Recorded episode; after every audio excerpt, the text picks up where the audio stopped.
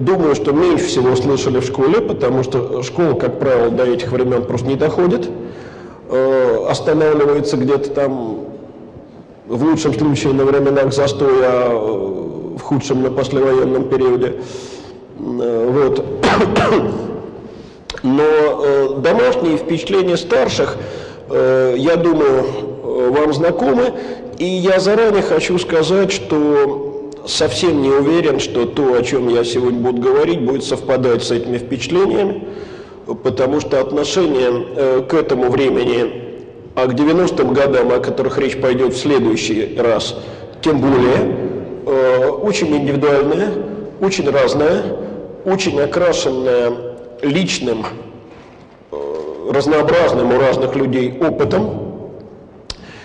Э, и еще об одном я хочу сказать. Понимаете, мы договаривались, когда начинался этот курс, э, ввиду того, что обо всем рассказать невозможно, сосредоточиться только на политической истории. Поэтому весь тот довольно тяжелый фон экономический, который э, присущ второй половине 80-х годов, э, когда вот каждый день буквально ты обнаруживал, что вчера еще товар был в продаже, а сегодня его уже нет, а завтра не будет еще какого-то, а послезавтра еще какого-то. Вот все это останется э, как бы за кадром, Э, потому что я собираюсь говорить именно о политических изменениях, и вы видели, что под заголовок лекции это изменения в политической и идеологической э, жизни э, общества. Но иметь в виду вот этот непрерывно ухудшающийся фон необходимо, я об этом чуть-чуть упомяну, потому что без этого понять происходившее тоже, конечно, невозможно. Ну, а теперь давайте более-менее по порядку. Э, значит, э, мы в прошлый раз говорили о временах застойных, э, то есть о второй половине 60-х, самом начале 80-х годов, о том, что называется эрой Брежнева. Очевидно, что к концу этого времени Советский Союз погружался в кризис по всем направлениям. Э, во-первых, потому что это уже э, начинающаяся, э, хотя и скрытая формально, инфляция, это э, непрерывно ухудшающееся э, продовольственное положение, это, конечно же, очевидная коррупция, э, и самое главное, это кризис ну, я даже не знаю, как сказать правильнее, идеологический ли, духовный ли. Вот я говорил о троемыслии в прошлый раз, о том, что люди, так сказать, на трибуне говорили одно, в приватной обстановке другое, а в семейной и вовсе даже третье. Э, вот то э, абсолютно равнодушное ироническое отношение э, к единственно верной идеологии, ну вот старшие присутствующие понимают, что я имею в виду, говоря единственно верное.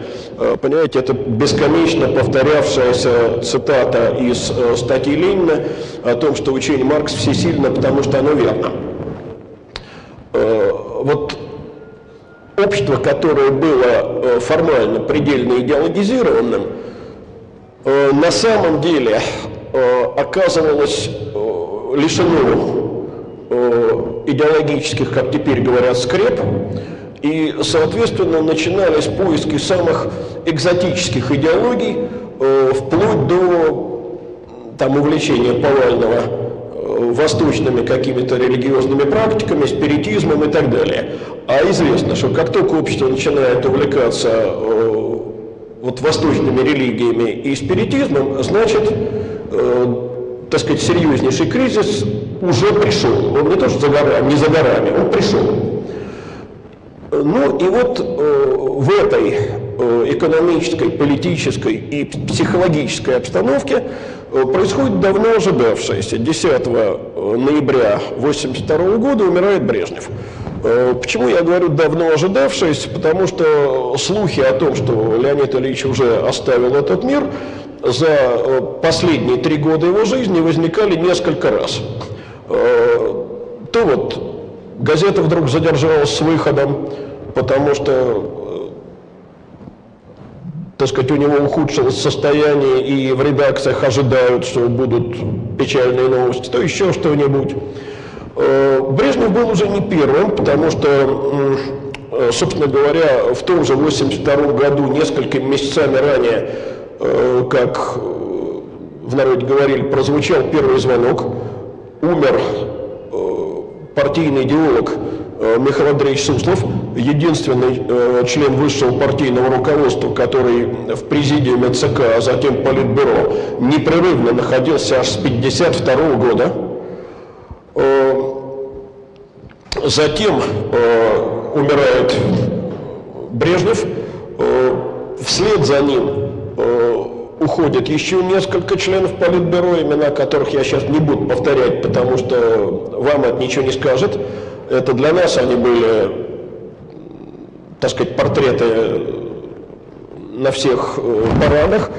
А сейчас это люди безнадежно забытые. Но, э, понимаете, очевидно, начинает меняться поколение. Вот эта геронтократия брежневская, она, что называется, прожила свою. Э, и вот 12 э, ноября 1982 года, ну, через день после смерти Брежнева, собирается пленум, избирается э, новый генеральный секретарь Юрий Владимирович Андропов. Через три дня, или два, может быть, дня после его избрания, я зашел в магазин «Плакат». Был такой магазин в Москве на Арбате. И совершенно оторопел потому что два дня прошло, ни одного портрета Брежнева в магазине уже не было, а весь магазин был забит э, портретами, так сказать, нового хозяина. А когда э, происходил, так сказать, весенний прием к школе, то вам строго было указано. Вот в некоторых школах все еще стоит устаревшая литература. Под устаревшей литературой имелось в виду те самые брежневские три брошюры, о которых я вам говорил. То есть их надо было срочно запихать куда-то во второй ряд. Э, понимаете, вот это на самом деле э, и есть э, цена тому фарсовому культу брежневскому, о котором я говорил в прошлый раз, что этот культ был не подлинный, а именно такой пародийный. Что представлял собой Юрий Владимирович Андропов? Ну, чем делал карьеру сначала в комсомольских органах, потом в партийных органах, с 1953 года был послом Венгрии. Значит, вот войск в Венгрию случился как раз, когда он был послом в Будапеште. Отсюда началась его э, быстрая карьера. С 1967 года он возглавляет Комитет государственной безопасности. Одновременно становится кандидатом в член Политбюро, затем и э, членом Политбюро. И с мая 1982 года, за полгода до смерти Брежнева, он покидает КГБ и опять секретарь ЦК. Уже тогда многие предположили, что готовится э, его вступление на высшую ступень власти. Э, и, в общем, это прямо оправдалось, потому что, видимо, все-таки полагали, что прямо с поста, с должности главы политической полиции э, на роль генерального секретаря как-то переходить не совсем удобно.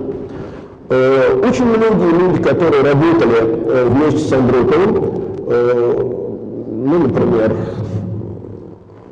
скажем, Александр Голин или Федор Бурлацкий, в мемуарах своих пишут о нем как о человеке, который очень резко выделялся на интеллектуально сером фоне Политбюро, э, писал стихи, и вроде бы неплохие стихи, э, позволял себе разнообразные либеральные рассуждения. Все так. Но, э, понимаете, когда э, смотришь на его деятельность, то выясняется, что этот э, либерал из КГБ э, по всем принципиальным вопросам всегда занимал последовательно консервативные позиции. Э, это Э, так сказать, примерно э, ужесточилось использование э, карательной психиатрии. Это он наряду с руководителем ведомства Дмитриевичем Устиновым э, принимало решение о вводе войск в Афганистан и тому подобное. Э, то есть либерализм он себе позволял в разговорах с близким окружением не более того. Э, но это вступает в должность. Э, понимаете, он сразу мгновенно стал популярен. Почему? А по двум причинам. Ну, э, понимаете, на фоне Брежнева это было не так уж трудно. Во-первых, он появился на публике с одной единственной золотой звездой Героя Советского Союза. Я уж не знаю, за что она была получена, не об этом речь. А речь о том, что не было вот этого орденского иконостаса, о котором, понимаете, ну, как вам сказать, простите, без анекдот не обойдешься. В конце 70-х было землетрясение в Румынии, и докатились его, так сказать, слабые толчки до Москвы, ну там мебель пошаталась в квартирах. Так народ веселясь говорил, от чего в Москве землетрясение случилось, а Брежнев в Кремле китель уронил. Это первое. И второе, понимаете, на фоне э, шамкающего и произносящего слова с немысленными ударениями Брежнева, Андропов э, со своей грамотной э, культурной речью сразу же выделялся. А третье, третье, чем он стяжал себе популярность, и вот это уже интересно. Понимаете, он на первом же пленуме говорит, э, страна находится в тяжелом положении, у меня готовых рецептов нет. Вот представьте себе, что сегодня какой-нибудь государственный деятель, политик, э, пойдет на выборы, например, со словами «у меня готовых рецептов нет». Что ему общество скажет? Ну, нет рецептов, иди гуляй. Дорогу тем, у кого рецепты есть. А тогда реакция была совершенно противоположной. Он говорит, что у него нет готовых рецептов, он молодец, он честен. Он не пытается изображать все знания, не делает хорошую мину при плохой игре. Э, но, понимаете, вот он приходит к власти. И что начинается? А начинается так называемая борьба за дисциплину. Э, вы знаете, я в том году, это был 83 год, со школьниками был в подмосковном колхозе. Ну, в Теплицах они там именно работали. И вот подхожу я к теплице, и вдруг слышу, понимаю, что у меня фотоаппарата нет. Нет фотоаппарата, я его не брал с собой. А на стене теплицы гениальный совершенно лозунг, который не сфотографировать, ну, просто смертельно жаль. А лозунг гласит, все рабочее время работе. Вот вы представляете такой лозунг, э, ну, в помещении какой-нибудь частной фирмы. Анекдот. А чему еще рабочее время посвящать? Понимаете, если только вот этот один кадр взять и для анализа предложить, вот в качестве такого, как теперь модно говорить, учебного кейса. Вот что можно рассказать об обществе, в котором на стене теплички висит вот такой лозунг. Много, простите. Э, значит, это первое. Э, во что превращается борьба за дисциплину? Э, мы прежде контроль, чтобы мы по улицам не шлялись, а сидели бы на работе, э, так сказать, не прогуливали, по магазинам бы не бегали в рабочее время. В учительской сижу, окно у меня, звонок. Школа такая-то, да. А это, говорят, из отдела милиции, значит, называют номер, у вас там такая-то Мария есть учительница? Я говорю, знаете, учительницы нет, может быть, технический персонал. Спасибо не надо. Я растерялся. Мне, конечно, сказать, что есть. Ну, выручил бы тетку, попавшую в милицию, потому что она, очевидно, объясняла, почему она по улице гуляет, а у меня уроки кончились. Ну, тут же проверили. Э, это ладно, это безобидная ситуация. А вот э, многочисленные ходившие по Москве рассказы о том, как во время киносеансов зажигали свет, и с двух сторон шли люди в штатском, проверяя документы сидевших в кино. Э, не знаю, апокрифическая или подлинная история о том, как такую же проверку устроили в Сандуновских банях, но зато совершенно точно знаю о сорванной научной конференции – в неком серьезном институте, потому как в перерыв граждане командировочные отправились в соседнюю Перуанную, а на конференцию уже не вернулись, потому как оказались в милиции. Это одна сторона вот этого наведения порядка. А другая сторона этого наведения порядка – это, э, так сказать, стремительная борьба с коррупцией. Э, и действительно, ну давайте я только некоторые самые э, громкие дела назову. Э, снятие и арест э, первого секретаря Краснодарского крайком партии, был такой Медунов, ну, сняли его, правда, еще при Брежневе, а, так сказать, под суд не отдавали. Э, отправка сначала под домашний арест с перспективой крупного судебного дела э, министра внутренних дел Щелокова. Он до суда не дожил, застрелился. Э, так называемый Белый океан, когда вскрылись профмиллионные аферы в торговой сети с этим названием, когда, ну, в частности, икра уходила на экспорт под э, видом э, дешевых сортов рыбы. Э, арест начальника главного управления торговли по Москве товарища Трегубова и многое-многое другое. Понимаете, дело в том, что Андреев полагал, что таким образом Э, вот, ухватившись за дисциплину, он э, сможет, как вам сказать, подтянуть страну. Э, это, наверное, то за которое надо ухватить, чтобы вытащить всю цепь. Ну, это естественно. Человек 67 -го года, извините, 15 лет, э, возглавлял главное репрессивное ведомство. Но все-таки каждый из нас э, умеет то, чем он привык заниматься.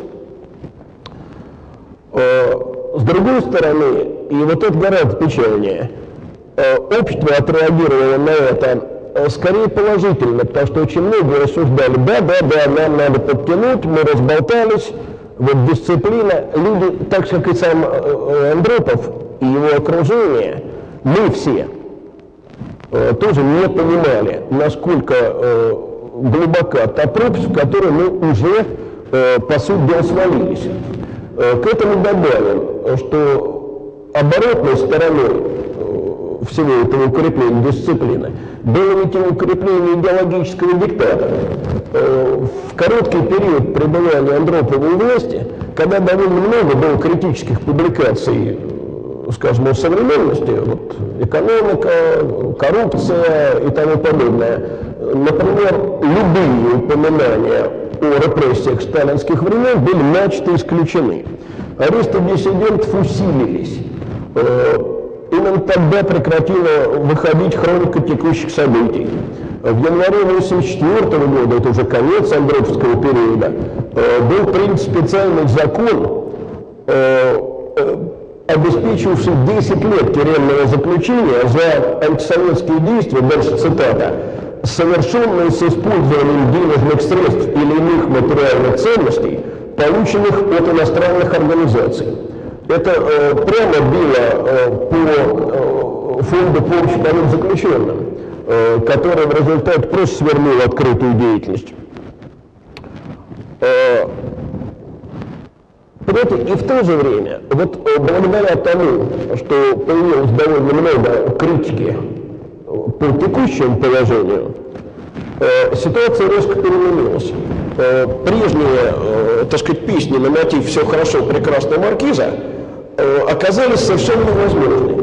И вот я позволю себе такую формулировку, что страна посмотрела в зеркало на себя и пришла в ужас. Андропов уже пришел к власти человеком тяжело больным. Но давайте вспомним. Э, Леонид Ильич Брежнев э, стал генеральным секретарем ЦК КПСС э, в 1966 году. Ну, от власти пришел в 1964. Рождение он 6 года. Значит, ему было ну, немного менее 60, когда он к власти пришел. Андропов в момент вступления на высший партийный пост был 68. Э, он был тяжело болен, у него больные были почки. Э, у него была болезнь Паркинсона, то есть рука тряслась очень сильно. И уже с осени 83 года он в госпитале, практически не выходя оттуда, подключенный к специальной медицинской аппаратуре. 9 февраля 1984 года он умирает, и на его место генеральным секретарем ЦК избирается Константин Евсеевич Черненко. Понимаете, вот после Андропова это было вообще жутковатое зрелище, потому что избрали на сей раз 73-летнего старика, тяжело больного, астматика, задыхающегося, с трудом произносящего несколько фраз. Понимаете, я человек недобрый, поэтому анекдот опять вспомнил. А анекдот был такой, почему э, Брежнев встречает приезжающих иностранных гостей на аэродроме, а Черненко делает это всегда в Кремле. А потому что Брежнев работал от батареек, а Черненко от сети. Э, грубовато, грубовато. Э, ну вот так тогда говорили. Э, дела о коррупции моментально свертываются, арестованных руководителей торговли э, быстренько, так сказать, расстреляли, все хвосты обрубили. Вопрос об их партийных высоких покровителях спустили на тормозах. Э, вот это борьба за дисциплину э, и охота за прогульщиками тоже потихоньку сошла на нет. В общем, все это выглядело такой, знаете, пародией э, на брежневские времена. И я помню, как люди спорили тогда о том, как долго это продлится. Пессимисты, я был пессимист, э, говорили, ну, года три. Оптимисты говорили, какие три? Год. И оптимисты оказались правы. Э, потому что э, Чернов вступил на свой пост в феврале 84-го, умер в марте 85-го. Ну, я еще не сказал, а стоило бы несколько слов сказать о том, как все, так сказать, память этих людей увековечивалась. Значит, переменились города, э, ну вот, например, э, набережные Челны стали городом Брежневым, э, Рыбинск, мне было особенно жалко, стали городом Андроповым, сибирский поселок Шарыпово стал городом Черненко, и возник еще один анекдот, видите, я сегодня буду ему, видимо, некоторое время сыпать. Э, о том, как э, человек подходит к железнодорожной кассе и говорит, дайте мне, пожалуйста, билет до города Горбачев. Гражданин, у нас нет такого города. Так у вас же написано касса предварительной продажи.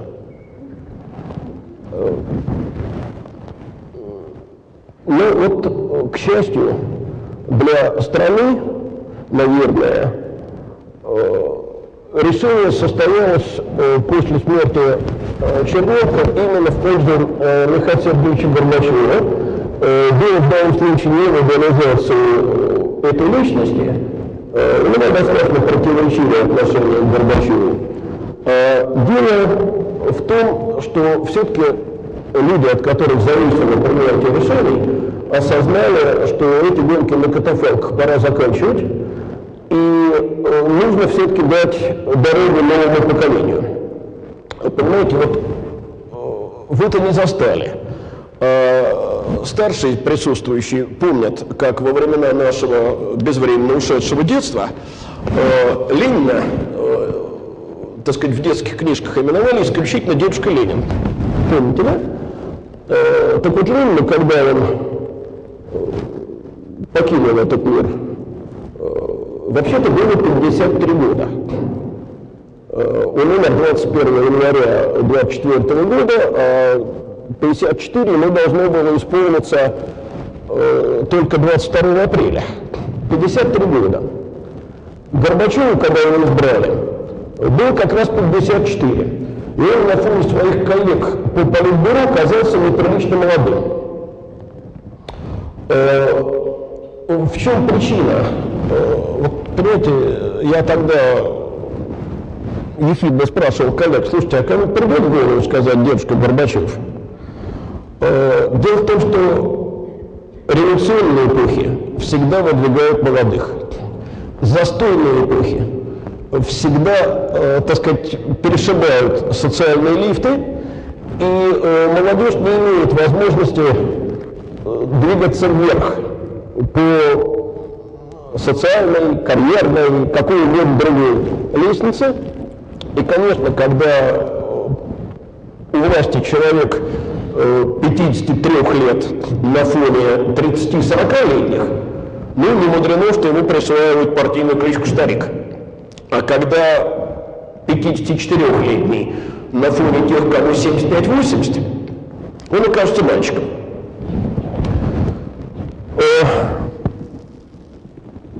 Надо сказать, что сразу же пошло обновление кадров. Ну вот в апреле 1985 года на следующем пленуме на том, с которого принято отсчитывать начало перестройки.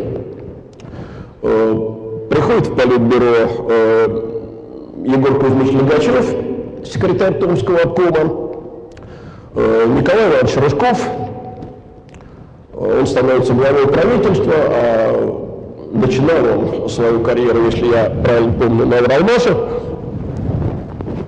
И э, новый, принципиально новый человек возглавляет МИД мир, где со времен э, почти незапамятных э, царил господин мир, это так на Западе называли Андрея Андреевича Громыка, э, теперь вдруг оказывается в руках человека, никогда не имевшего дипломатического опыта и даже по-русски говорившего с тяжелым акцентом. Это Эдуард Андросович Шевардадзе, Э, первый секретарь ЦК Компартии Грузии, но дело в том, что Горбачеву нужен был человек, не отягощенный прежними лидовскими традициями. Э, и, наконец, мы все-таки в Ельцин-центре с вами находимся. Э, с апреля 1985 года секретарем ЦК становится Борис Николаевич Ельцин. Э, в декабре 1985 его избирают первым секретарем Московского горкома. С февраля 1986 он становится кандидатом в член Политбюро. И я просто вам сказать, э, я, э, человек, который в каком-то своем интервью говорил о том, что вот политические взгляды мои это и политические симпатии это партия «Выбор России» того времени, когда ее возглавлял Егор Гайдар, и Борис Ельцин, что это мой президент. Я должен сказать, что когда Ельцин стал э, руководителем московского горкома, он поначалу на многих, и на меня в том числе, произвел э, довольно несимпатичное впечатление. Э, властен, амбициозен, э, так сказать, резок очень своим окружением, это мы потом э, осознали, э, с какой фигурой мы имеем дело. Э, понимаете, а поначалу он нам казался одним из партийных чиновников, причем таким склонным э, к хлестким решениям, э, популизму и тому подобное. Э, люди не сразу раскрываются. И, кстати, я вам должен сказать, что э, очень много из тех, кто вот тогда, в конце 80-х годов, не в середине, правда, а в конце, э, так сказать, Борис Николаевич восторгался неумеренно, потом точно так же неумеренно, э, так сказать, его поносили. Неумеренность, она остается неумеренностью, у нее только вектор меняется. И я такого, к сожалению, наблюдался много. Ну, а если говорить о цифрах, э, то к началу 1987 года э, в Политбюро произошло обновление на 70%, Э, в ЦК на 40%. Это много, это то, что можно назвать кадровой революцией. При этом надо сказать, что никакой продуманной программы Горбачевское руководство не имело точно так же, как ее не имело пару лет назад Андроповское руководство. Вот как Андропову казалось, что мы сейчас э, за одно звено, за дисциплину вытащим страну из топи, так, по-видимому, нечто подобное – казалось и окружению Горбачева. И он сам об этом вспоминает, что представления о том, как реформировать страну, в общем, не выходили за рамки возвращения к хозяйственной реформе времен оттепеля. Более того, основное внимание, вспоминал он в своих мемуарах, э, вообще уделялось технике и технологии.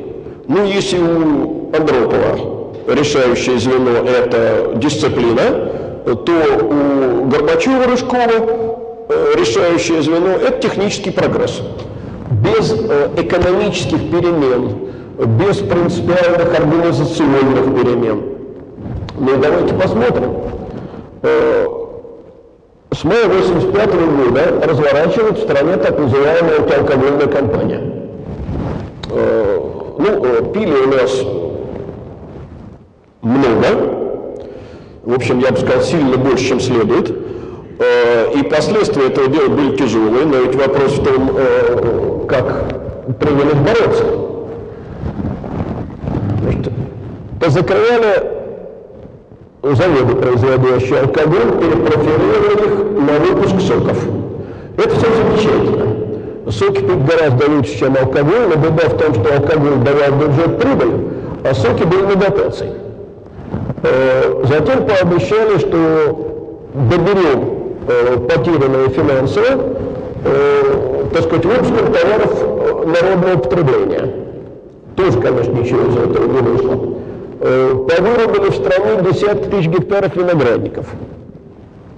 О том, что происходило в очередях у винных магазинов, я просто не хочу говорить, потому что это мало привлекательное было зрелище, поверьте объявили, что теперь торговать алкоголем будем не с 11 утра, а с 2 часов дня.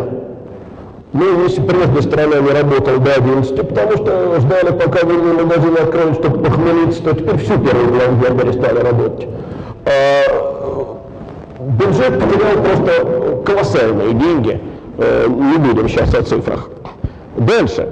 Э, год спустя, мая 86 года, э, принимается постановление ЦК и Совмина о мерах по усилению борьбы с нетрудовым доходом. Значит, кто пострадал от этого постановления?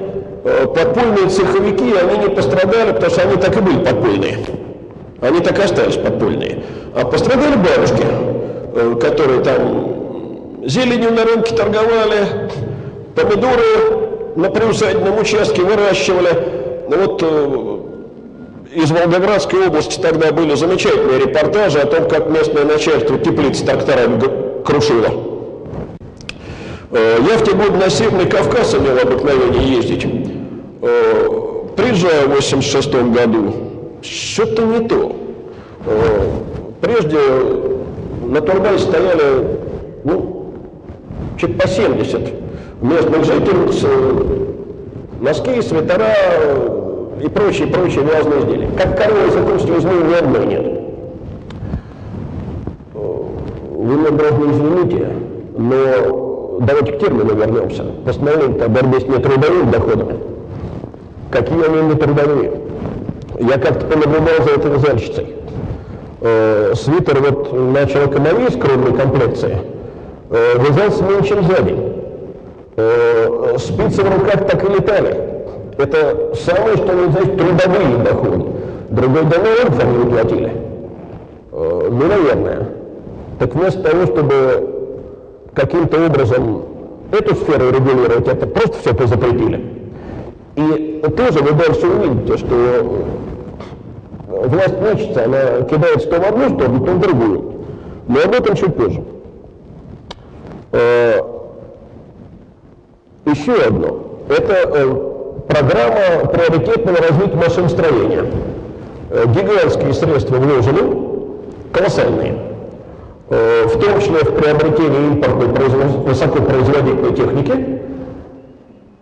Отдача ничтожная, масса этой техники так и не была использована, но для того, чтобы закупать эту технику, чтобы развивать машиностроение, покупалась техника для машиностроения, э, требовалась, требовалась валюта. Значит, что пришлось сократить? Сократить пришлось закупки товаров широкого потребления. Э, и это в и без финансово момент. Почему он был и без того тяжелый, об этом я чуть позже скажу. Ну, давайте посмотрим. Вот у нас э, 86 год наступает, э, февраль-март, 27 съезд КПСС. Горбачев выступает с политическим докладом. Ну, люди, которые приучены были, как мы, э, все тогдашние читают между строк, э, кое-какие э, новые тенденции видны.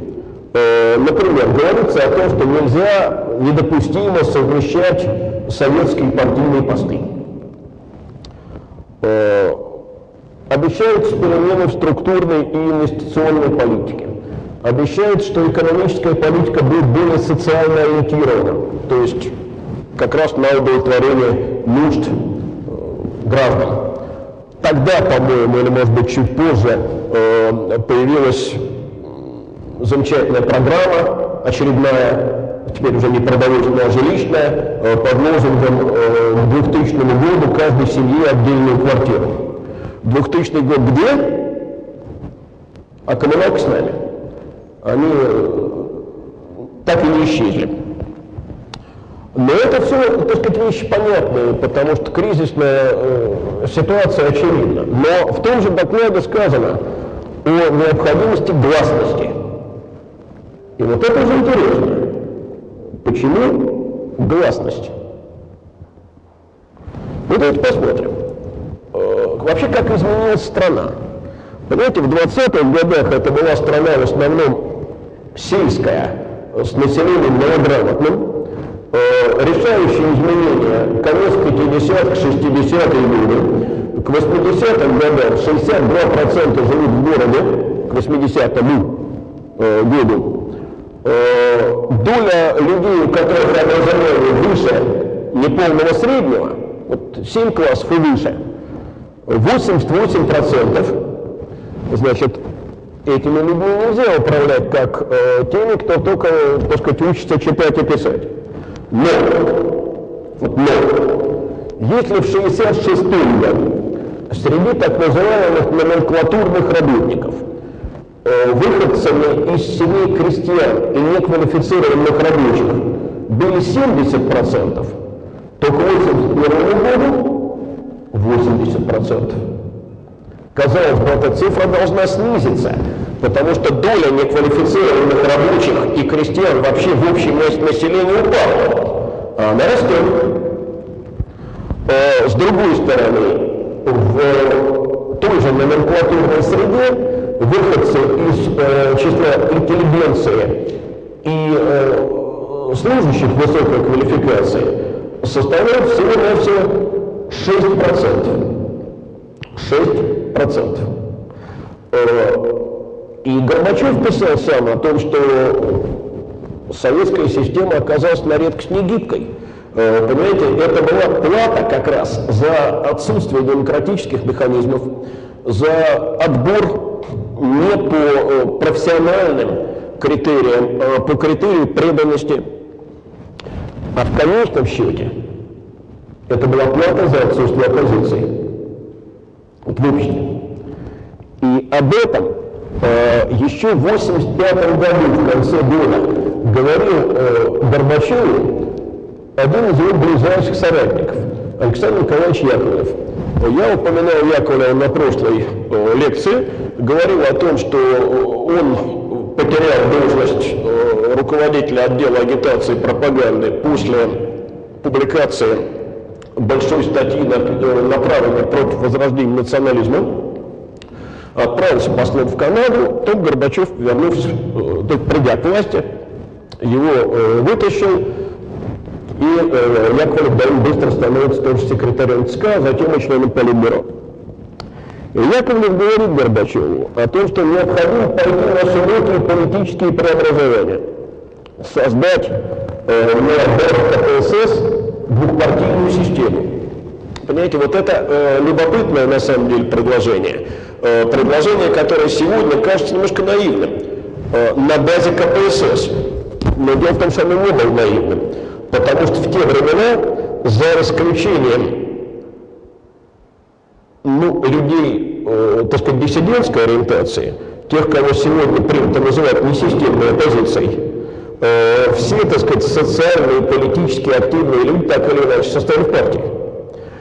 И э, действительно э, иного пути э, для э, так сказать, демократизации страны, как демократизация партии, как тогда казалось, не существует. Э, Горбачев, конечно, не все эти идеи разделял, э, но с главным, э, вот с необходимостью оппозиции, он соглашается. Он во многом сам объясняет это тем в своих мемуарах, что у него возникло ощущение пробуксовывания. Перестройка пробуксовывает, перестройку тормозит аппарат. И вот он э, в 1986 году встречается с представителями средств массовой информации и говорит им, многие из наших ошибок и просчетов связаны с отсутствием оппозиции. Ребята, э, я э, думаю, что вы, может быть, умом и, и понимаете, а вот прочувствовать не можете, насколько это тогда было бомбой. Вот э, не пережив это, по-настоящему понять это, наверное, невозможно.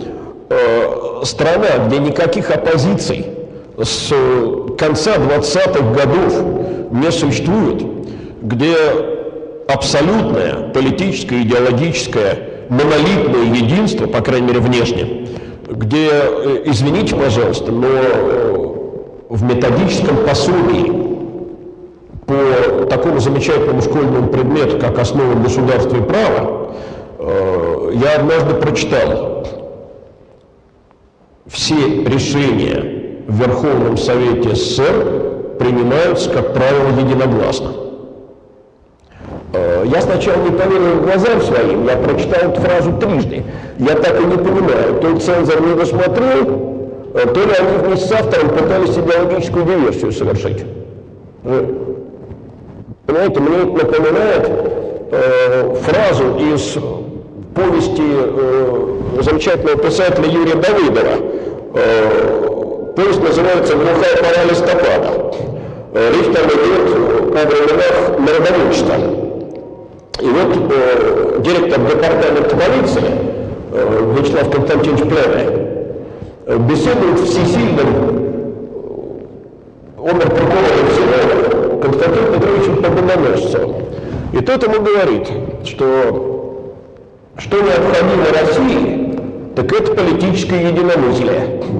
И Плевер решается пошутить тонко.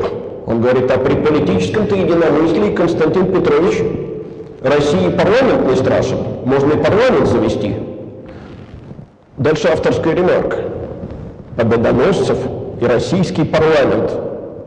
Но старик не рассердился, наоборот, он расхохотался. Ему, видимо, представилось что-то чрезвычайно забавное. Российский парламент при политическом единомыслии. Разверстая струнная хайра. Ура! Понимаете, вот э, парламент был у нас таким.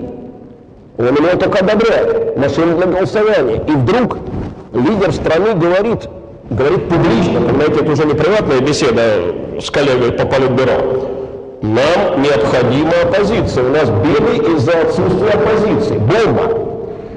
Э, и он продолжает на нынешнем этапе развития такой своеобразной оппозиции могла бы стать наша пресса. Понимаете, вот власть начинает чувствовать необходимость поддержки со стороны общества. Аппарат тормозит, надо опираться на общество. Но была еще одна причина. Об этой причине редко вспоминают и редко задумываются. Вот я сказал уже о том, что в экономическом отношении и без того период был тяжелый. Э, понимаете, почему Советский Союз относительно благополучно пережил 70-е годы? Потому что совпали два фактора. Вот, как говорится, Господь Бог подворожил немножко. Во-первых, обнаружилась нефть в Западной Сибири. Э, и если мы возьмем э, данные э, официальные, то в 1975 году нефти было экспортировано 93 миллиона тонн, а в 1983 году 130 миллионов тонн. Понимаете, но кроме того, цены на нефть колоссально взлетели. С 1973 года цены на нефть э, устремились вверх просто как ракета. И вот это совпадение рост добычи нефти и рост цен обрушил на Советский Союз приток так называемых нефтедолларов. Э, на самом деле то же самое произошло уже на вашей памяти э, в нулевые годы. Э, ну, поскольку повторять терминологию никто не любит, то то, что произошло в 70-е, называли притоком нефтедолларов, а то, что произошло в нулевые, получило название «тучные годы». И этой нефтью оплачивались, вернее, валютой, полученной за эту нефть, оплачивались зерно, которым кормили скот, и которое потом в виде хлеба и макарон просто попадало на наши столы. Им оплачивался импорт товаров широкого потребления. Все это замечательно. Но с конца 70-х годов темпы роста стали, так сказать, снижаться. Вот это вертикальная кривая все-таки стала гораздо более пологой. Кроме того, э, нефть стала дороже обходиться, потому что фонтанирующая нефть закончилась, пришлось идти на большие глубины. Но хуже другое. С начала 80-х годов и цены пошли вниз.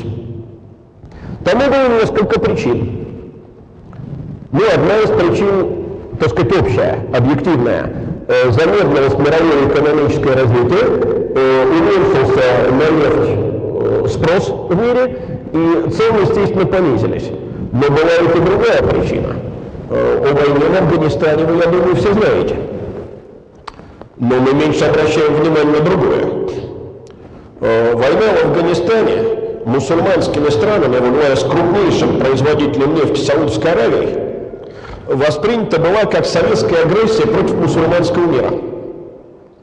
И этот мусульманский мир, который до этого очень к Советскому Союзу хорошо относился, стал отворачиваться и поворачивать в сторону Соединенных Штатов.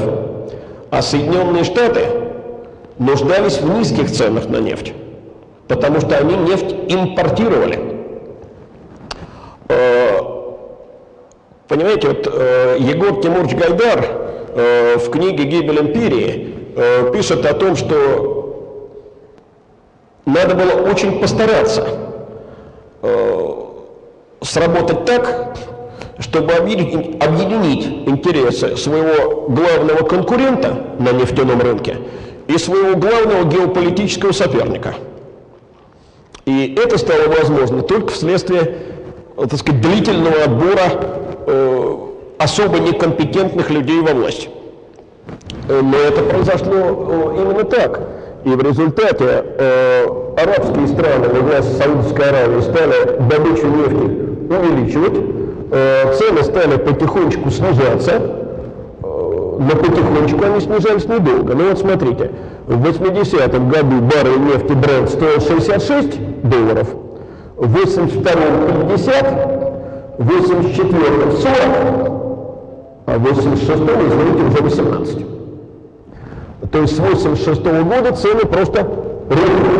Для Советского Союза был катастрофа, потому что э, нехватка валюты, а следовательно дефицит и продовольствия, и э, всего того, что один э, журналист назвал потребительским рынком от полотенца пушистого до мыла пушистого. Когда не стало ничего, когда нельзя было купить ни постельного белья, э, ни, извините, туалетной бумаги, э, ни мебели, ни предметов утвари, ни каких бы то ни было товаров длительного пользования. Прилавки стали просто допустить. И вот в этой ситуации государство тратит валюту не на импорт предметов продовольствия, а на что? На технику для машиностроения. Так долго продолжаться не может. Значит, страна оказалась перед необходимостью э, либо повышать цены, но это нарушение социального контракта. Тогда не было такого выражения, но от этого ничего не меняется. У нас главной гордостью было то, что цены с 62 года стабильные. Я вам говорил в прошлый раз о том, что это было не совсем так, что выбывался дешевый ассортимент, но все-таки Вот как яйца стоили 90 копеек десяток в 62-м, так они и стоили 90 копеек десяток в 85-м. Э, и так почти со всеми, ну или с большинством э, товаров. Значит, это опасно. Но тогда э, другой есть выход. Сократить чрезмерные военные расходы. На это тоже государство не решается. Причем не потому, что есть реальная внешняя угроза. Тут угроза другая. Угроза недовольства руководства военно-промышленным комплексом. Это пострашнее внешней угрозы. Если так, то оказывается, что нет другого выхода, кроме как обращения к Западу за кредитами. Но позиция Запада довольно жесткая. Хотите получать экономическую помощь или кредиты, соблюдайте, пожалуйста, базовые права человека. Это тоже необходимо понимать. Э, понимаете, Михаил Сергеевич Горбачев все-таки во многих отношениях реформатор по неволе. Э, он уже, э, не будучи президентом СССР, в разных своих выступлениях, в мемуарах не раз говорил, что я мог бы ведь и не начинать, э, так сказать, перестройку. А на мой век хватило бы руководства по-старому? Не хватило бы. Вот на его век, слава богу, оказавшийся достаточно долгим, дай ему Бог всяческого здоровья, не хватило бы. Потому что уже ситуация начинал переходить в свободное падение. Э, и тот, кто э, будет вас убеждать, что это свободное падение началось э, в год перестройки или паче того в 90-е годы, просто обладает короткой памятью. Оно началось до перестройки. И сама перестройка была вынужденным шагом, предпринятым именно в обстановке этого свободного падения. Ну и, наконец, э, понимаете, э, в ситуации, когда жизнь становится все веселее и веселее, потому что забег по магазинам становится длиннее и длиннее, э, надо как-то, так сказать, что предложить альтернативное населению. А что предложить? Ну, например, экономическую либерализацию, идеологическую либерализацию, то есть предпринять какие-то популярные шаги. Вот из всего этого растет гласность. Я хочу вам прочитать очень интересный фрагмент э, из мемуаров Горбачева. Очередной ступенью в развитии гласности стал поощрение критических выступлений в печати, на телевидении и радио. Стоило приоткрыть журналистам кислород, как их охватила лихорадка критицизма – Критика стала приобретать оскорбительный, разносный характер. Поначалу эти и другие отходы гласности, э, эти слова отходы гласности у него взяты в кавычки, мы пытались устранять привычными методами. Генсек обращал внимание главного идеолога, тот давал указания генпропу, в отделе собирали редакторов, журналистов и наставляли, как вести дело. Но постепенно эти испытанные методы перестали срабатывать. Редакторы начали огрызаться, проявляя непокорность, чуть ли не каждую неделю появлялись дерзкие публикации, поднимавшие планку, допускавшиеся в тот момент открытости. Понимаете, поразительно интересный фрагмент. Во-первых, он показывает, как тогдашнее руководство мыслило, как оно представляло свои отношения со средствами массовой информации, э, которых надо наставлять, э, которые, если возражают, то это они огрызаются. Понять, терминология выдает. Э, но и последняя фраза чрезвычайно интересна. Вот э, я не знаю, как э, присутствующие здесь люди моего поколения отнесутся к этой фразе, но я вот из собственного опыта помню, что каждый новый номер газеты, каждый новый номер толстого литературного журнала, это действительно свидетельство э, того, что вчера еще было нельзя, а сегодня уже можно. Вот, например, август 88 года, Это совершенно четко, я помню, время, когда в открытой печати можно стало впервые положительно отзываться о диссидентах. И, э, конечно, вал просто публикаций. Э, ну, давайте кое-что просто назову.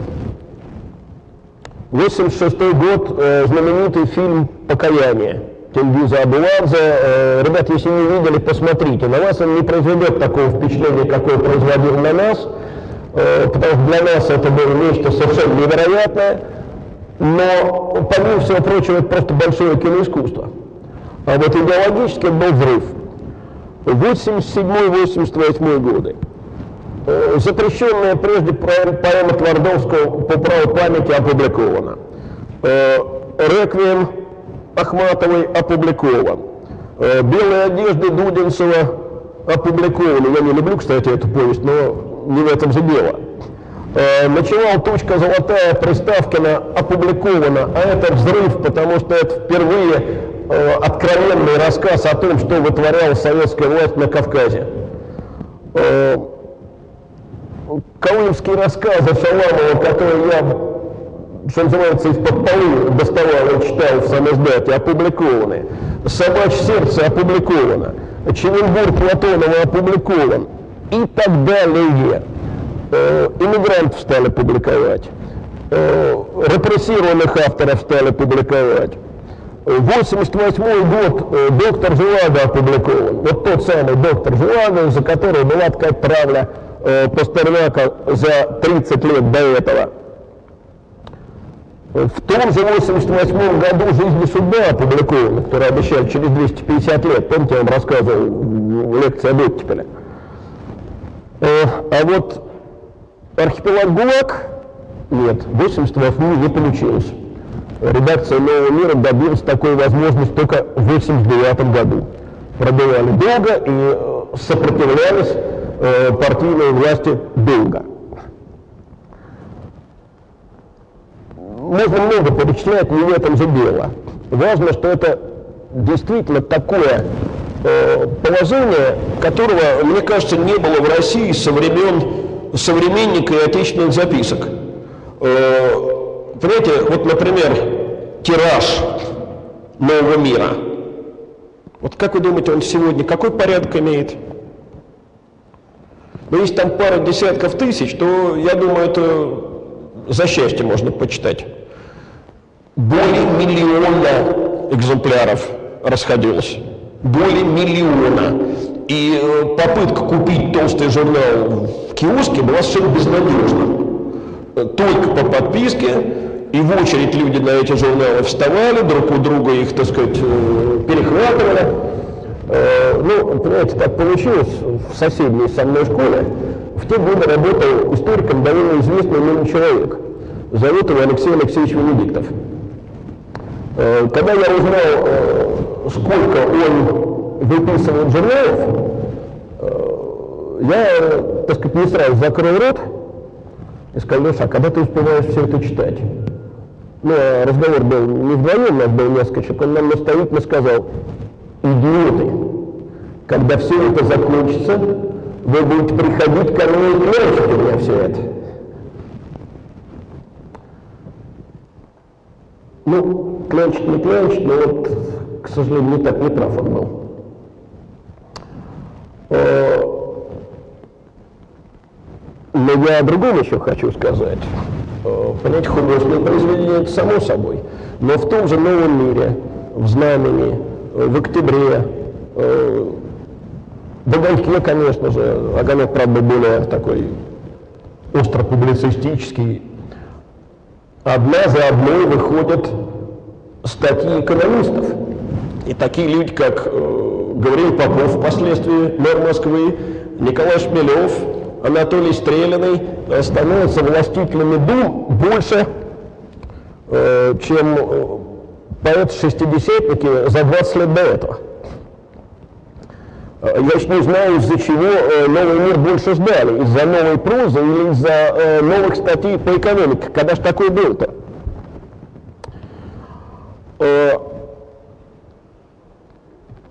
И еще об одном скажу. Не видно совершенно интерес к истории. Правда, он удовлетворялся в основном публицистикой, но это и понятно, потому что научные публикации, они всегда более фундированные, а потому более спокойные. А публицистика, она, так сказать, хорошо реагирует на возбужденную публику и сама же ее возбуждает. И с этой точки зрения, если говорить об исторических публикациях, конечно, конкурентов у «Огонька» и газеты «Московские новости» просто не было. Но самое интересное вот в чем заключается. Казалось бы, такой взрыв гласности. Я, например, помню, что слушать иностранное радио мне в те годы стало неинтересно. Незачем просто. Но при этом такой же взрывной, есть не более взрывной, рост сам издата. Ну вот смотрите, э, в июле 1986 года в стране было 10 самоздатских журналов.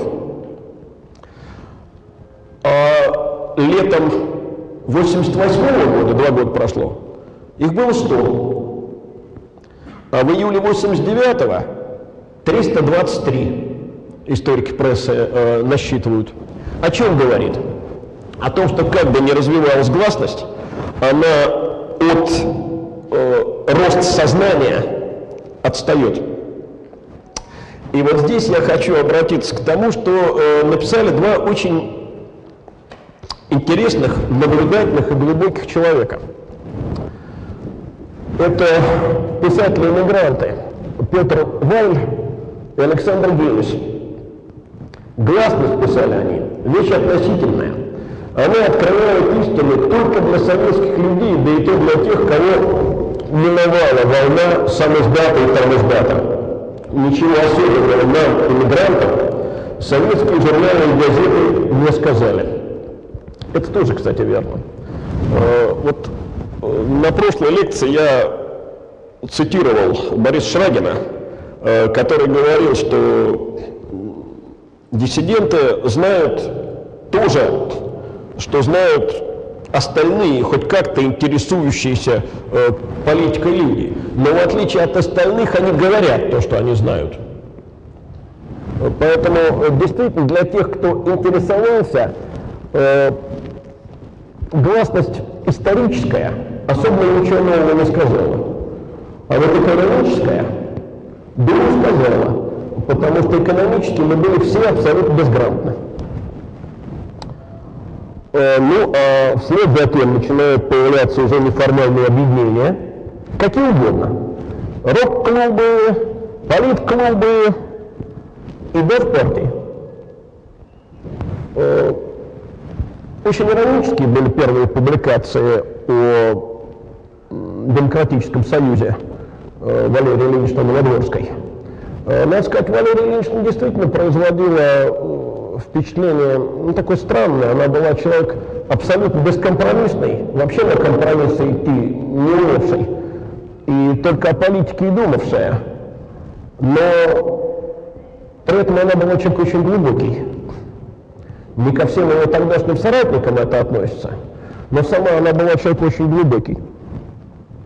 Э, понимаете, и это в стране, где пару-тройку лет назад за создание любой неформальной организации просто сажали. Это же тоже совершенно другая реальность. Э, теперь 88 год. Что за дата у нас 88 год? Тысячелетие крещения Руси. Э, понимаете, сегодня, когда э, церковь э, у нас везде, когда она, извините, каждый клозет, извините, освещает, в это даже поверить трудно. Но ведь это было богоморческое государство. Крещение Руси, тысячелетие крещения Руси, в первый раз тогда отметили за все время существования СССР как национальный праздник – то есть с 1988 года государство от конфронтации с церковью отказалось. И это действительно ощущалось как огромный шаг в сторону свободы. Это другой вопрос, что церковь потом решила, что объятия с государством ей принципиально важны. Но это было потом. Э, Все это на фоне, повторяю, рушащегося экономического положения. И смотрите, вот я говорил, 86 год, постановление о борьбе э, с э, нетрудовыми доходами. А уже тот же 86 год, спустя полгода, закон об индивидуальной трудовой деятельности.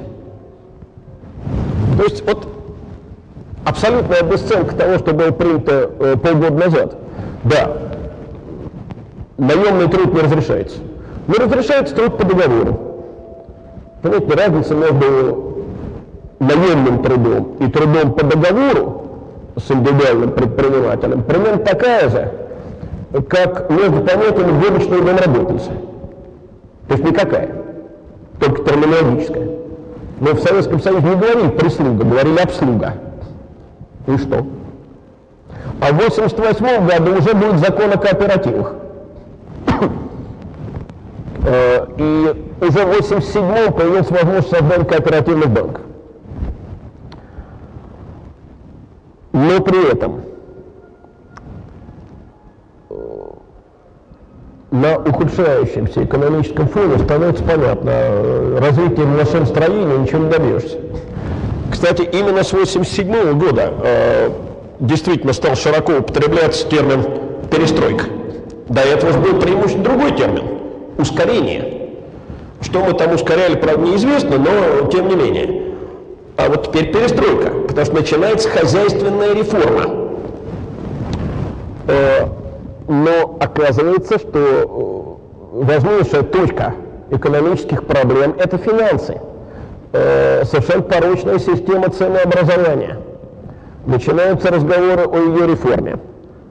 Э, публицисты и ученые, вот те, о которых я говорил, в частности, доказывают, что просто повышать цены смысла нет. Э, надо переходить к рыночным ценам, к формированию цен в процессе оптовой торговли. Правительство понимает, что реформа ценообразования будет заведомо непопулярная что цены вырастут, оно не идет на, на эту реформу, оно ее тормозит. Ребята, теперь представьте себе, как реагирует население Советского Союза, э, привыкшее э, к тому, что товаров становится все меньше и меньше, и дешевле они не становятся, на разговоры о ценообразовании, на, о грядущей реформе цен. Оно кидается скупать все подряд. Потому что завтра Э, цены увеличатся. Вот вам еще один фактор обвала. Э, когда исчезает с прилавка и то, что немногое, что на нем было. Э,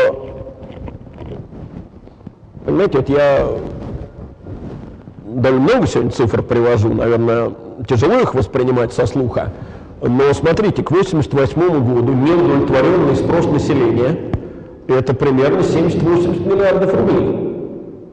Что такое неудовлетворенный спрос? Это деньги, которые люди готовы немедленно потратить, которые отложены не на то, чтобы там накопить э, на что-то за много лет, а это деньги, которые отложены, потому что купить оказалось нечего.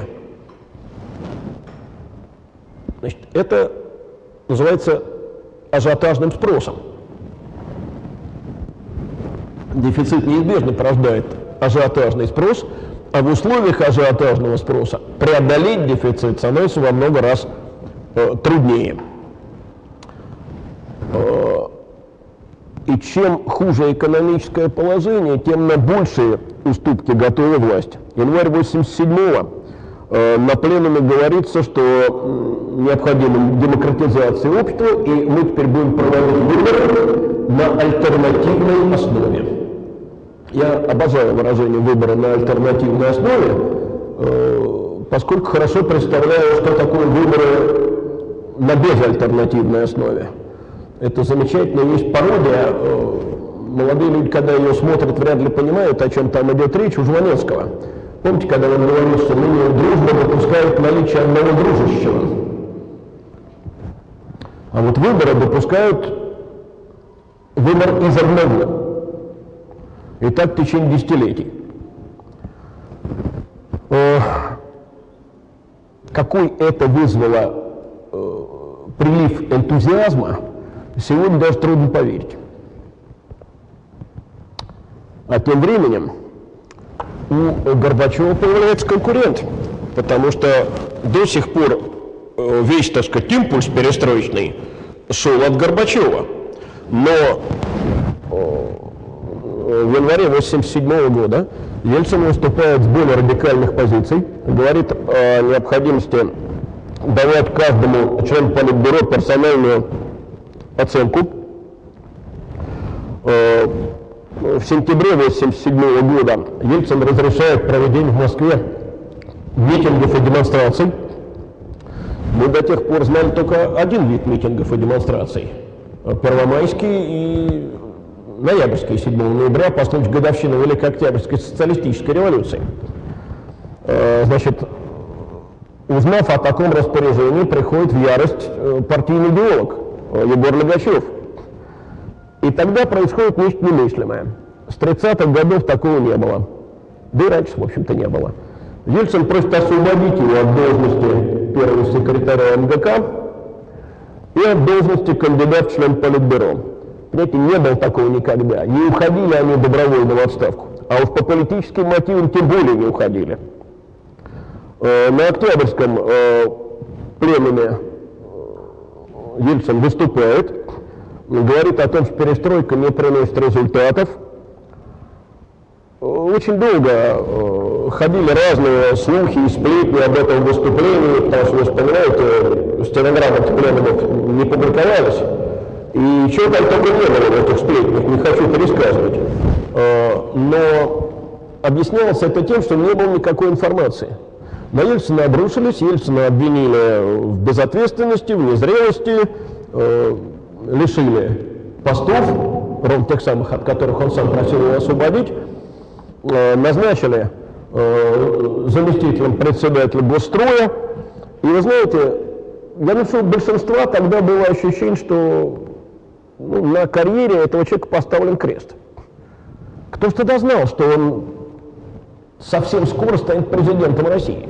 Это казалось совершенно невероятным. Но превращение его в будущего президента России и в лидера демократических сил именно тогда и началось. Когда он вступил в конфликт со своей бывшей средой. Э, я не буду сейчас подробно о Ельцине, потому что о Ельцине мы будем говорить на следующей лекции, но тем не менее. Еще об одном хочу сказать. Видите ли, у э, демократизации э, советского общества э, была еще одна, увы, наоборотная сторона. Э, понимаете, советское общество было в известном смысле подмороженным. То есть высказывать можно было только то, что, так сказать, разрешалось.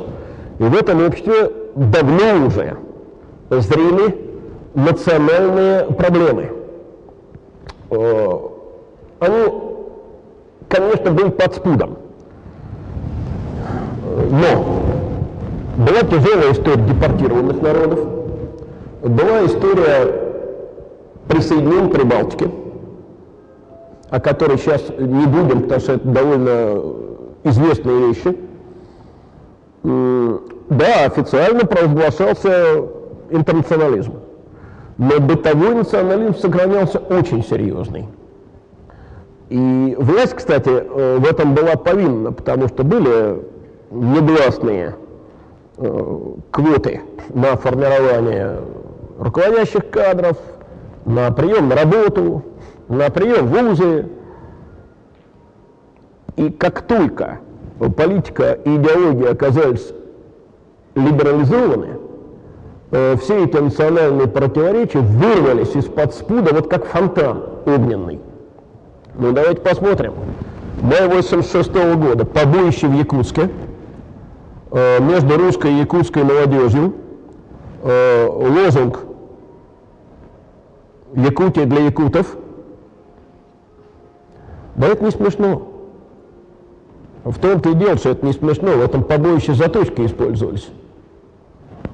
Э, декабрь 86 года, волнение в Алмате, понимаете, э, была стандартная процедура. Первый секретарь э, республиканского ЦК всегда нацкадр. Второй секретарь всегда русский. Тут этот порядок нарушили, Вместо Динмухамед Кунаева назначили русского первого секретаря Геннадия Колбина. Я надеюсь, никто не будет придираться ко мне за слово потому что понятно, что люди на эти посты не избирались реально. Э, в этих э, волнениях э, три человека погибли, а пострадавших, тех, кто обратился за медицинской помощью, был свыше 1200, из них 700 милиционеров. И власть уступила. И Колбина отозвали. А кого, кстати, назначили? Первым секретарем ЦК Компартии Казахстана. Совершенно верно. Нурсултан Назарбаева, который поныне является президентом Казахстана. А это, между прочим, 86 год. Уже 30 лет. С копеечками. Э, активизируется э, движение крымских татар и немцев по Волжье, которые требуют просто возвращения на родину э, и восстановления автономии. 1988 год. Волнение в Нагорно-Карабахской автономной области Азербайджана. Там большинство населения армянское. Не будем сейчас говорить о том, как там складывались отношения между армянами и азербайджанцами. Э, но появилось требование передачи Нагорного Карабаха Армении. Э, в ответ в феврале э, того же года армянский погром в Сумгаите. По официальным данным погибло 32 человека, более сотни ранено, а по данным неофициальным, которые армянская сторона оглашала, жертвы были гораздо более многочисленные. Армения после этого соглашается принять Нагорный Карабах в свой состав. Конфликт, который начался тогда, не урегулирован до сих пор. А, только потом он уже превратился в открытую войну между этими странами. А почему советское руководство тогда заняло, ну, в общем, проазербайджанскую сторону? По единственной причине. Потому что боялось, что если пойти э, на передачу Нагорного Карабаха Армении – то начнется цепная реакция. Э, передел всех границ, чего допустить было, естественно, невозможно. Особенно осложняет ситуацию в Прибалтике. Э, коренные жители все чаще называют события 40 -го года просто оккупацией. Э, создаются народные фронты, в Латвии, Эстонии, а в Литве, чуть пораньше, движение «Саудис», в ответ так называемые интерфронты, э, то есть организации э, русскоязычного населения, которые воспринимают э, требования э, национальной независимости как угрозу себе. И действительно в 90-м году э, там начнется, э, так сказать, чемодан вокзал Россия. Э, Верховный Совет Эстонии с 1988 э, года э, заявил, что он э, вправе приостанавливать на своей территории действия законов СССР. Естественно, центральная власть объявила это незаконным. Но обостряется ситуация даже в славянских республиках. Даже в Белоруссии всегда мирный. А уж про Запад Украины и говорить нечего. А в России, в свою очередь, складывается общая память, э, сугубо шовинистическая. Э, понимаете, вообще э, до э, 87 года э, все клялись перестройкой. Все говорили, альтернативы перестройки нет. Э, но на самом деле э, постепенно усиливалось сопротивление перестройки. Э, скажем, на январском пленуме 1987 года э, вот многие из тех публикаций, о которых я говорил, э, участники э, пленума характеризовали как злобное критиканство, э, смакование недостатков и тому подобное. Э, в июне 1987 года пленум принял решение о проведении 19-й партконференции – тоже беспрецедент, беспрецедентный случай, потому что э, партийные конференции перестали проводиться с довоенных времен. Э, долгое время они проводились перед съездом соответствующего номера. 18-я партконференция уже проводилась после съезда соответствующего номера, 18-й съезд в 1939 году, 18-я а конференция партийная в феврале 41-го, и после некой конференции не было. И вдруг конференция, чем она понадобилась? Ну, очевидно, что нужно было вносить э, в партийный устав, партийную программу изменения, нужно было менять э, партийное руководство, но созывать съезд на следующий год после только что прошедшего 27-го, как-то считаю неудобным, по-видимому. И вот в период подготовки конференции э, появляется первая открытая э, публикация с возражением против э, принципов перестроечных. Статья знаменитая, которая опубликована была в газете «Советская Россия». Если я не ошибаюсь, она занимала две страницы, вот лист газетный с двух сторон. Называлась она «Не могу поступать с принципами» и подписана была никому неведомой преподавательницей химии из Ленинградского технологического института э, Нина Александровна Андреева. Но это потом стало известно, что Нина Александровна прислала письмо э, в Советскую Россию, а там его показали кому надо, и по заданию Легачева сотрудники редакции превратили это письмо вот в огромную, по сути программную статью. Э, статья просталинская с употреблением таких замечательных выражений, как э, космополитизм, как реакционные нации и тому подобное. И вы знаете, был абсолютный паралич. Ни одно э, демократическое издание не решалось возразить, потому что сразу стало понятно, это не просто так. Э, республиканские местные газеты перепечатывают, на местах готовятся читательские конференции восторженные – Э, в одной только газете готовилась статья с возражениями. Автором этих возражений была известная литературовед Людмила Сараскина. Но газета – это литературная газета, а она еженедельник. И ответ Сараскина опоздал, э, потому что вернулся из-за границы Горбачев, которого не было в этот момент в стране, так сказать, восприняв все это как консервативный реванш. И в результате 5 апреля, по дня за два до выхода соответствующей статьи в литературке, э, «Правда» разразилась огромной статьей, которую на самом деле написал Александр Николаевич Яковлев. Э, статья называлась «Принципы перестройки революционных мышления и действий». Выступление Андреевой было э, названо «Манифестом антиперестроечных сил». Егор Кузьмич Легачев разом тогда потерял э, так сказать, должность главного идеолога, на эту должность как раз переместился Яковлев, и это было резкое усиление гласности. Э, в чем оно заключалось, кстати? Э, понимаете, ну вот если говорить об исторических публикациях, то они отошли от,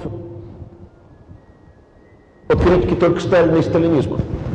Понимаете, ведь до этого господствовала очень своеобразная концепция советской истории. Я ее вот сам для себя называю шатровской концепцией по имени э, драматурга Михаила Шатрова. Э, я имею в данном случае в виду одну из его пьес, предпоследнюю, по-моему, э, пьесу, которая называлась «Дальше, дальше, дальше». И заключалась заключался весь пафос этой пьесы в противопоставлении Ленина и Сталина. И кончалась пьеса э, тем, что последняя фраза, если я не ошибаюсь, там была такая. Очень хочется, чтобы Сталин ушел, но пока он на сцене. Понимаете, вот это противопоставление э, Ленина и Сталина – это характерная деталь э, перестроечной идеологии. Э, большая мода на последние статьи Ленина, на Ленина неповского периода, когда Ленин якобы вдруг превратился в демократа, когда он пересмотрел э, точку зрения на социализм. Да, есть такая фраза, мы э, должны пересмотреть всю э, точку зрения нашу на социализм. Но она совершенно не имеет ничего общего с тем смыслом, который приписывался ей в поздние перестроечные годы. А чем всерьез объяснялось это противопоставление Ленина и Сталина? Да одним. Нужно было резко критиковать сталинизм. Ленин – это был э, священный, неприкосновенный персонаж, и поэтому для того, чтобы Сталина критиковать, надо было оторвать его от Ленина и противопоставить его Ленину. И вот с 1988 года это меняется, и э, звучит немыслимое раньше критика в адрес и Ленина, и революции, и сталинизма как такового. То есть, и, простите, социализма как такового, я, конечно, оговорился. Э, понимаете, ведь, э, ну, как вам сказать, до этого даже в самых смелых экономических статьях э, речь никогда не шла о посягательстве э, на социализм. Тем более, что Горбачев непрерывно говорил о незыблемости социалистического выбора. Я помню маленькую заметочку в «Новом мире». Заметочка называлась «У кого пышнее пироги?». И речь там шла о том, что должен быть выбор. Либо э, рынок, либо социализм. Э, подписан он был псевдонимом Эл Попкова. Э, на самом деле за этим псевдонимом скрывалась радикальная рыночница Лариса Пияшева. Но настолько немыслимым казалось противопоставление рынка и социализма, что эту публикацию восприняли как антирыночную сначала. Потому что ну, на социализм никто не станет посягать. А это был 87 год. Э, ну, что сказать. Э, лето 88-го, 19-я партконференция, запомнившаяся, в общем, э, прежде всего двумя эпизодами. Первый – это столкновение двух писателей, Юрий Бондарев и Григорий Бакланов. Бондарев говорил о том, что нам, так сказать, не нужно э, разрушать старый мир до основания и сравнивал при этом э, перестройку с самолетом, который поднялся, не зная, где сядет. В этом, кстати, он оказался прав. Э, действительно, не знали, где сядем. А Григорий Яковлевич Бакланов, который ему отвечал, произнес замечательные свои слова. Я э, очень прошу вас их запомнить. Люди за свою историю не раз боролись за свое порабощение с такой энергией и страстью, с которой позволительно бороться только за свободу. Тот, кто сегодня борется против властности, борется за свое порабощение. И второй эпизод, который, конечно, запомнилась 19-я э, партконференция, это выступление Ельцина, который публично потребовал реабилитации. И запомнилось это благодаря э, фразе, которую так свысока бросил э, Ельцин Егор Легачев. Борис, ты не прав. Ну, понятно, член Политбюро всегда обращался к кандидату в член Политбюро, только ты. Это, кстати, известно, что в отличие от своих коллег по партийному руководству, Ельцин никогда никому не тыкал. Так вот эта фраза «Борис, ты не прав», она на демократических митингах мгновенно превратилась в лозунг Борис Борисович, я последний раз видел этот лозунг на одном из митингов, выложен адрес другого Бориса. Не Бориса Николаевича, а Бориса Ефимовича. Дорогался этот лозунг тогда. Э, ну и 19-я партконференция приняла решение. Решение о выборах съезда народных депутатов.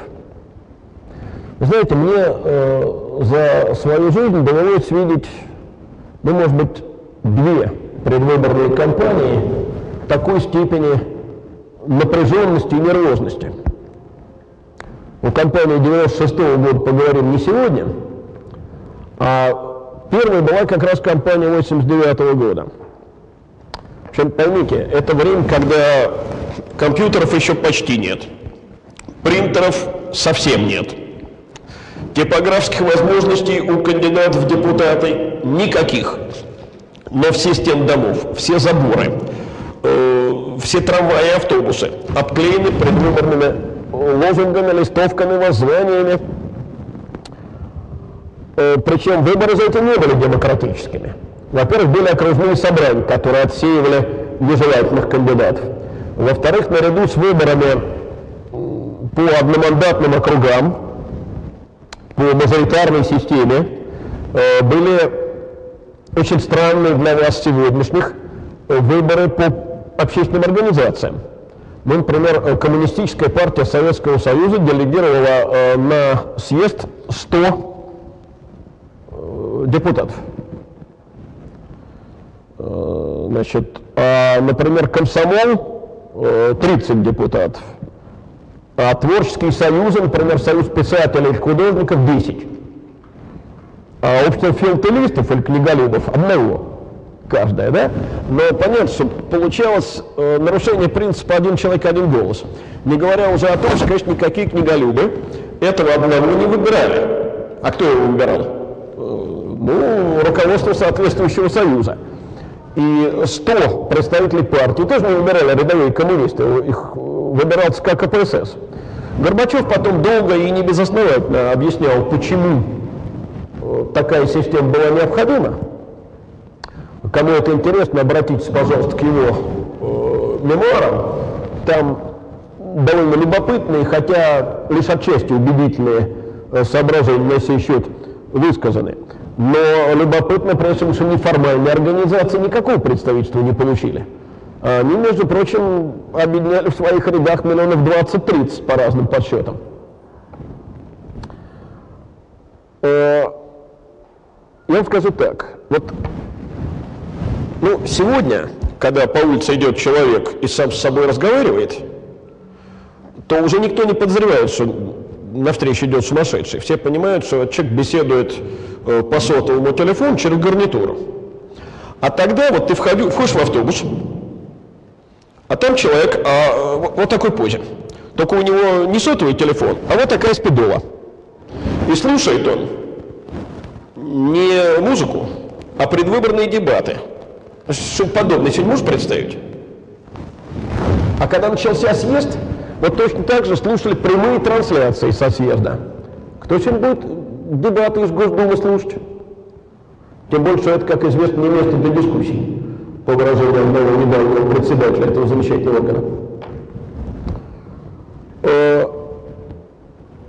Ну вот, голосование в территориальных округах. Знаете, какая явка была? в районе 90%. То есть не пошли только самые ленивые.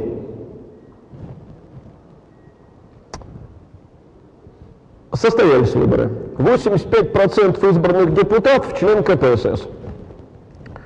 Однако же, член КПСС, член КПСС рознь. 30% э, э, секретарей обкомов и горкомов выборы проиграли. Э, если в 1984 году в Верховном Совете члены ЦК КПСС составляли 40%, то теперь в пятеро меньше, 8%. А, так сказать, рядовой инженер с портбилетом в кармане, это не то же самое, что профессиональный партийный работник. И о первом после выборов заседании Политбюро Горбачев прямо пишет – в воздухе висело провал.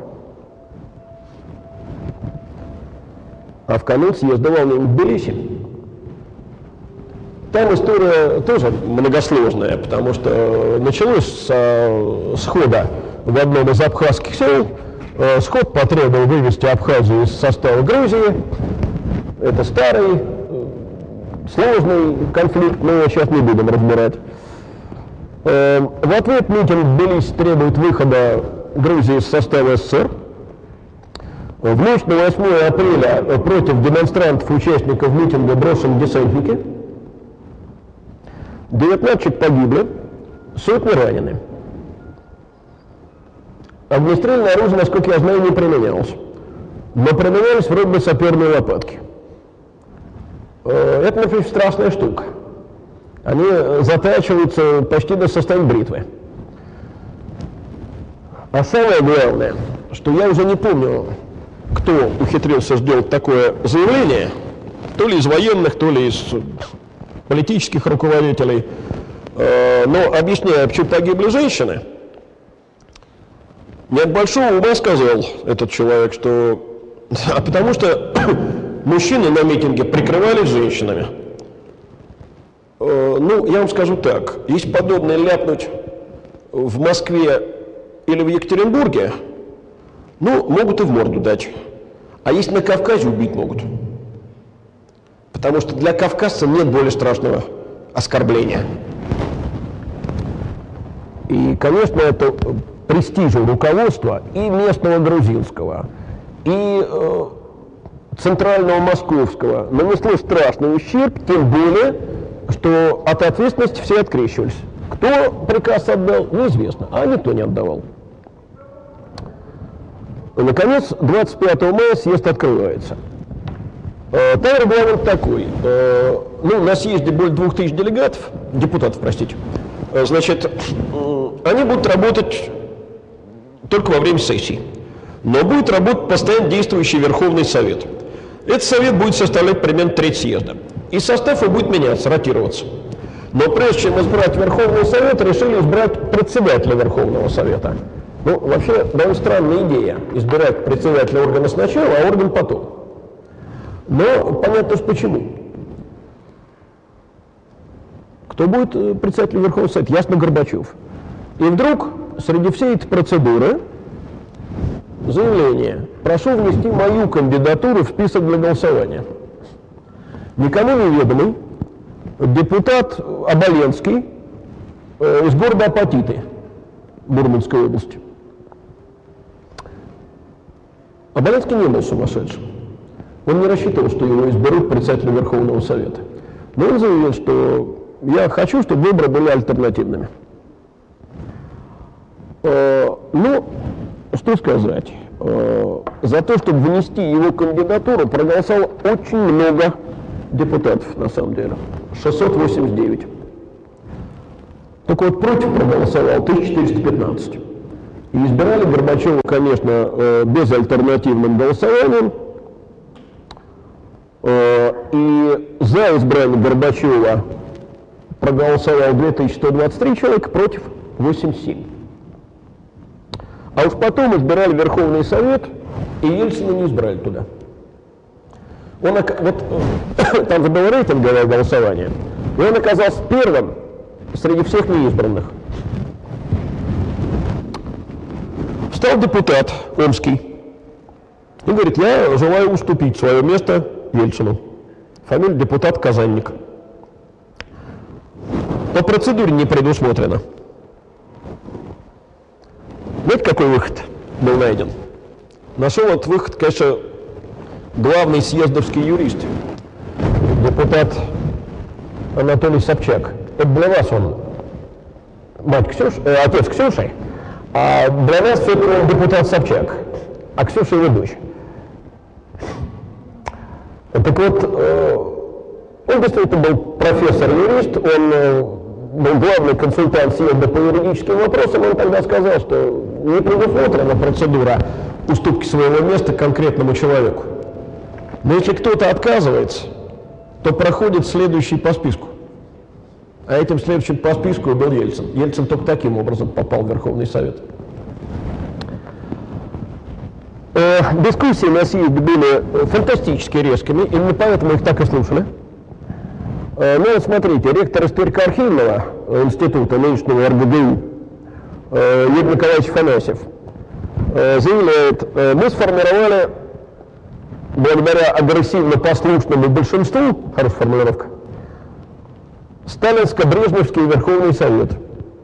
Затем на этом же съезде по э, инициативе Гавриила Попова э, формируется межрегиональная депутатская группа, фактически парламентская оппозиция. Вот я читаю стенограмму съезда, выступает один из депутатов, не хочу им называть, это совершенно не важно. Говорит, что вы делаете? Вы раскалываете съезд. Э, у нас такие задачи огромные. Мы должны накормить народ. Я паузу сделал, не дождался реакции. Я, честно говоря, думаю, что вы рассмеетесь. Мы должны накормить народ. Съезд должен накормить народ. Понимаете, вот эта вот идея, надо народ. Это, это вечный оборот. Не создать условия для того, чтобы люди кормили себя сами и страну кормили. А мы, мы вот здесь собравшись, депутат, должны кормить народ. А создание оппозиции – это раскалывание общества, раскалывание съезда. То есть абсолютное непонимание того, что монолит – это не всегда так замечательно. Э, кто возглавил э, межрегиональную группу? Ельцин, Афанасьев, Попов, Андрей Дмитриевич Сахаров и э, эстонский депутат Пальм. Ну, в данном случае важен как представитель Прибалтики. И программа этой группы была достаточно радикальная. Они требовали ускоренного перехода к рынку, э, сокращения аппарата, признания частной собственности и так далее. Сахаров, кстати, внес на съезде предложение о новом союзном договоре и о превращении Советского Союза в конфедерацию. Расследовалась на съезде и Белиская эта трагедия, и была создана комиссия для, так сказать, изучения подлинности секретных протоколов к пакту Молотова-Риббентропа. Мы же секретный протокол никогда не признавали до этого. Их признали только э, на втором съезде. Они, оказывается, все это время подлинники спокойненько лежали в архиве Политбюро. А советская пропаганда заявляла, что никогда таких протоколов не было. А то, что там американцы показывают, а знать ничего не знаем, это какие-то микрофильмы с копией, от, кто эти копии когда-то сделал, то выяснилось, вот они подлинники. Лежат, ждут своего часа, дождались. Э, ну и на фоне экономического развала, э, уже после съезда, правда, в ноябре 1989 года было принято решение о введении в Прибалтике республиканского хозрасчета. Ну, это главная борьба второй половины 89 -го года, начала 90 -го года, это борьба за отмену шестой статьи Конституции. Это одновременно была борьба за введение многопартийности в стране. Понятно, что ее пришлось в конце концов отменить. Но не отменить приш... сумели только на третьем э, съезде. В то время как на втором Э, в декабре 1989 года, эта идея была отброшена. И как раз там, на втором съезде, была острейшая полемика между Сахаровым и Горбачевым. И Сахаров готовился к продолжению выступлений, э, но э, скоропостижно скончался, как раз готовясь к очередному бою по этому поводу. А пришлось эту идею все-таки реализовать. Во-первых, потому что пошли э, с одной стороны э, мощнейшие э, протесты, во-вторых, потому что сам Горбачев почувствовал, что главная угроза его власти исходит от консерваторов. И он теперь решил удерживать власть благодаря приобретению поста президента, а не генерального секретаря. И если бы сохранилась эта шестая статья, то ему это было бы, наоборот, вредно, опасно, потому что э, партийное руководство могло бы его контролировать даже как президента. И э, на третьем съезде эта статья была отменена, и многопартийность в стране стала фактом. Но эти несколько месяцев были потеряны. Темп был потерян. Популярность Горбачева в демократических кругах резко снизилась. И именно тогда э, возникло ощущение, что и на съезде, и в Верховном Совете э, преобладают консерваторы, И ставка начал делаться на э, съезд народных депутатов России, РСФСР. Эти выборы проходили уже без всяких окружных собраний и без э, выборов по организациям. А внутри КПСС возникли платформы. Эти, те самые, которые запретила э, резолюция о единстве партии 21 года. Демократическая платформа и в противовес ей крайне консервативная э, марксистская платформа. Э, и все это на фоне продолжающихся национальных конфликтов, о которых я сейчас не буду говорить, их было много. В основном это Средняя Азия. Э, третий съезд, третий съезд марта 90 -го года. Э, Горбачева избирают президентом. На безальтернативной основе с ним никто не решил соперничать. Но посмотрите голосование. Председатель Верховного Совета его избирали, э, против было 87 голосов, а теперь 495, а за 1329, то есть это, э, ну, приблизительно э, 60%, и против него голосует не только МДГ, э, против него э, межрегиональная депутатская группа, но против него голосуют и консерваторы из группы «Союз», которые выступают против усиления самостоятельности республик. Э, ну, а на выборах депутатов России, э, там вот что получилось. Э, из 86 первых секретарей э, райкомов, крайкомов победить, пройти в парламент удалось 10. А еще шестеро проиграли, а 70 даже на выборы не рискнули выйти. Потому что понимали, что проиграют. В Москве, в Ленинграде победила демократическая Россия. Э, в Свердловске, по-моему, третье место по популярности. Э, вернее, Свердлов занял третье место по популярности Дем России. Но в целом на съезде э, Дем Россию под, поддерживал только 20%. Председателем Верховного Совета Российской Федерации избрали Ельцина, как бы не пытался Горбачев этому помешать. И с этого момента начинается длительное, так сказать, перетягивание каната, тяжба между центром и Россией, между союзным съездом и российским съездом. Но э, я еще об одном хочу сказать. Вот коммунисты очень часто обвиняют Ельцина в распаде СССР. Но когда съезд принял декларацию о государственном суверенитете России 12 июня, в честь чего, собственно, и отмечается праздник День независимости России, такой довольно странный для меня праздник, то за этот документ проголосовал 907 депутатов, а против 13. Иначе говоря, коммунисты голосовали за это же. Другое дело, что цели у всех здесь были разные.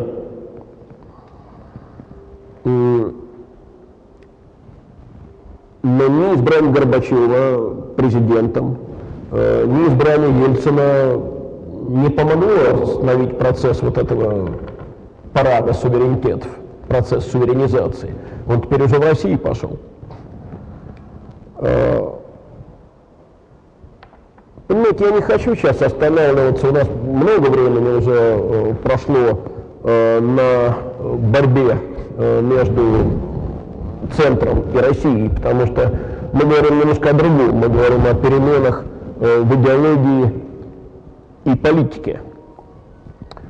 Э, конфликт этот э, привел к тому, что Горбачев стал склоняться более консервативным силам. Э, в декабре 90 -го года по его настоянию Э, четвертый съезд э, народных депутатов расширил полномочия президента, преобразовал правительство из Совета министров в Кабинет министров, теперь президент руководил им непосредственно, а главой кабинета вместо Рыжкова стал Валентин Павлов, один из будущих гикочепистов.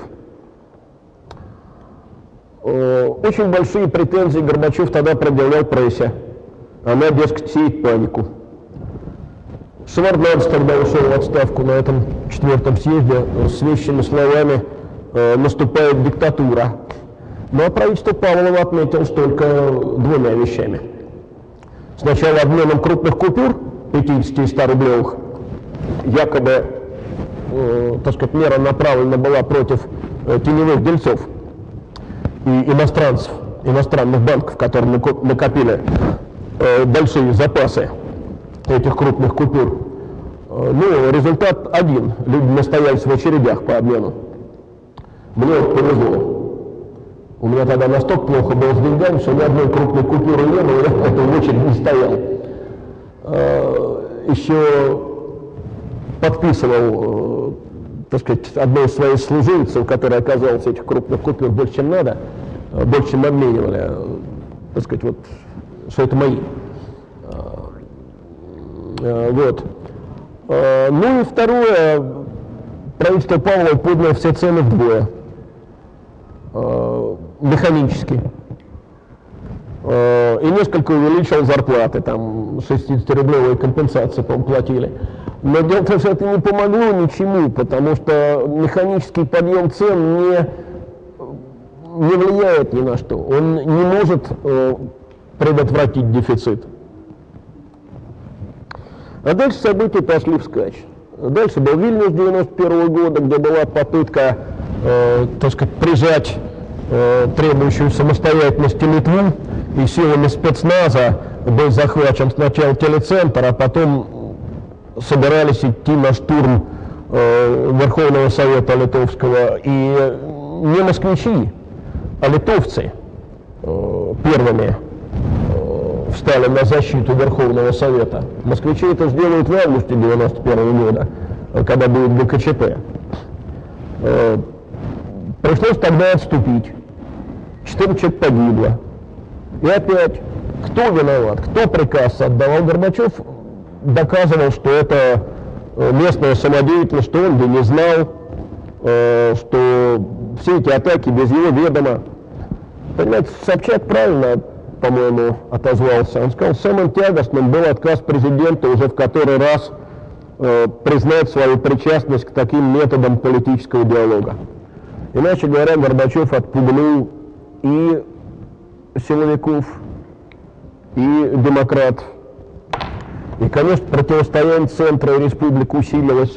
Э, дело дошло до того, что лидеры России, Украины, э, Белоруссии – Э, Казахстана заявили о намерении заключить между собой соглашение, не дожидаясь нового союзного договора. А дальше был референдум. Референдум о сохранении СССР 17 марта. Давайте я прочитаю вам вопрос, который был вынесен на этот референдум. Считаете ли вы необходимым сохранение Союза Советских Социалистических Республик как обновленной федерации равноправных суверенных республик, в которой будут в полной мере гарантированы права и свободы человека любой национальности. Ну, посчитайте на досуге, сколько вопросов здесь был спрятан в один.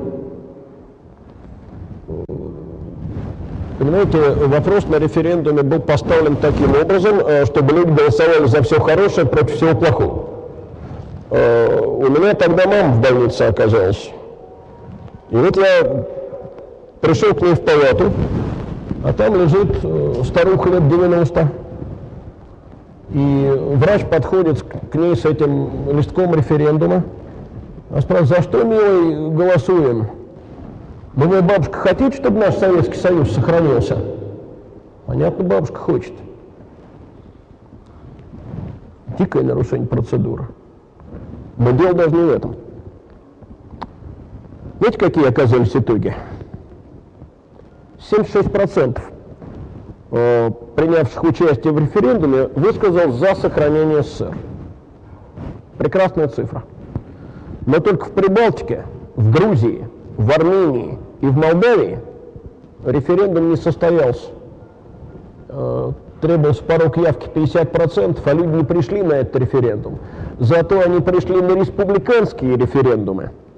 А на этих республиканских референдумах э, ставился вопрос о независимости.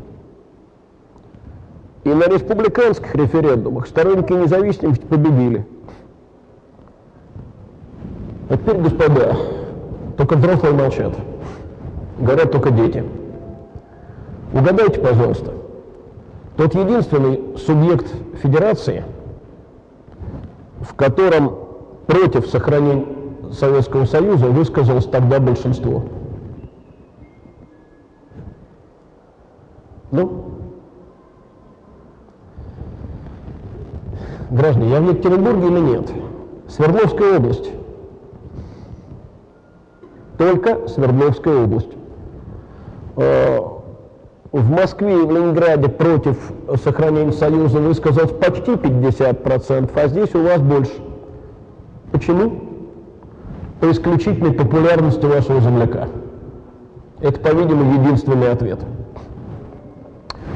Но ведь, понимаете, э, ничего этот референдум на самом деле решить не мог, потому что никогда жители Эстонии не согласились бы, чтобы на вопрос о том, должна ли Эстония и дальше оставаться в Советском Союзе, решающее влияние оказывали голоса жителей России или Казахстана. Э, и не только Эстонии, как вы понимаете, это касается. В апреле 1991 года запущен так называемый Новогоревский процесс. Новогоревский по названию президентской э, резиденции. 9 плюс 1.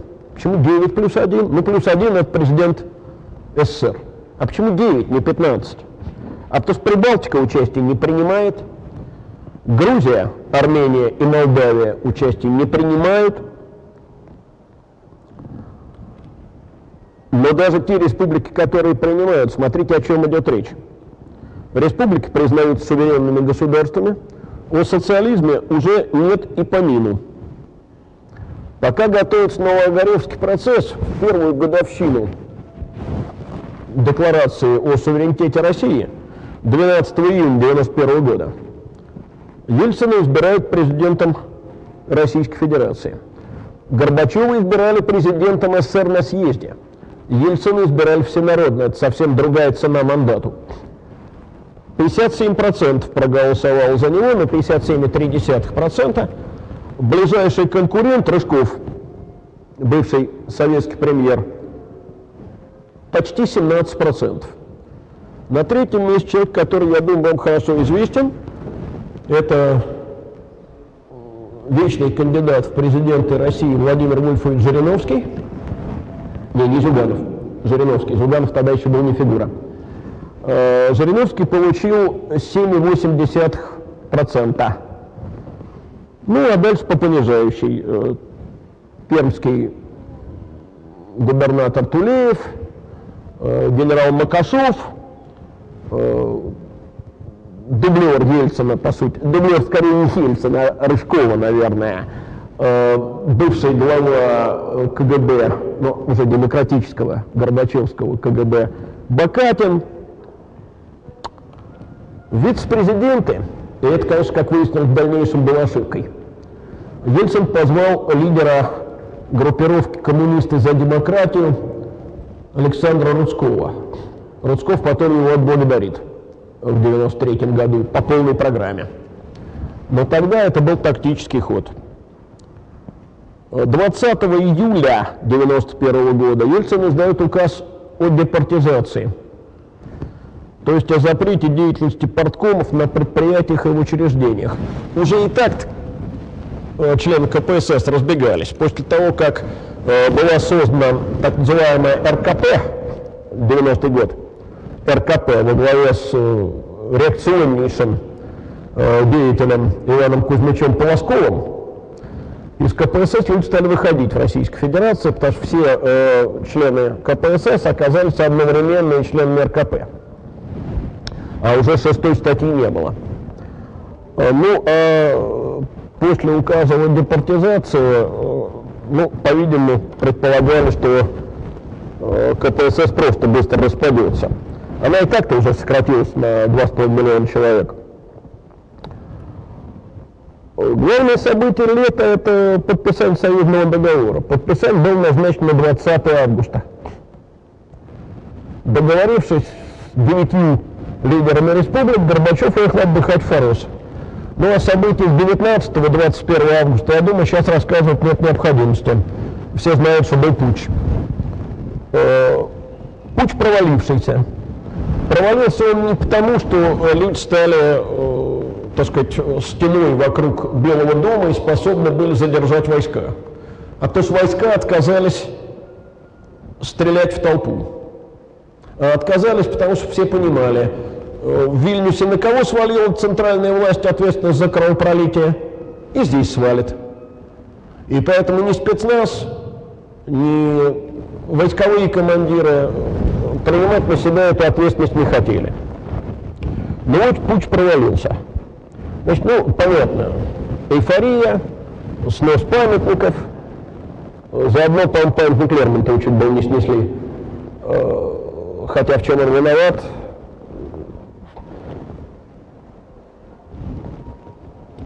здание ЦК в осаде, здание КГБ в осаде. 23 э, августа Ельцин издает указ о приостановке деятельности РКП.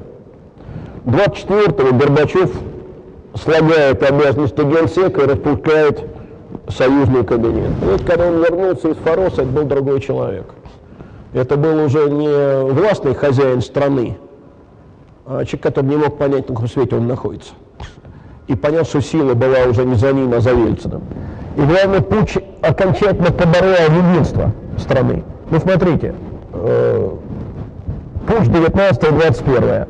24 августа независимость Украины провозглашена, 27-го Белоруссии и Молдавии, 30-го Азербайджана, 31-го Узбекистана и Киргизии, 9 сентября Таджикистана, 23 э, сентября Армении, 27 октября э, Туркмении, э, Прибалтика и Грузия объявили о своей независимости и выходе из Союза еще 21 вечером.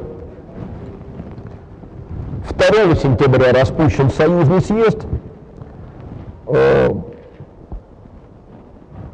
то есть Советский Союз разваливается. 1 декабря референдум на Украине. 90% высказывается за полную государственную независимость Украины. Господа, обратите внимание, не думайте, что это только Западная Украина. На Западной Украине таких было 99, наверное, процентов. Меньше всего их было в Крыму, как нетрудно догадаться. Но только это меньше всего, больше 50%. Крым тогда тоже проголосовал за выход из состава Советского Союза. Много там и был причин. Одна из причин состояла в том, что все думали, что поодиночке выживать легче. Потому что все ждали голодной зимы. Но тем не менее проголосовали именно так. 5 э, декабря избранный э, президентом Украины э, Леонид Макарович Кравчук объявляет, что Украина выходит из союзного договора 22 года.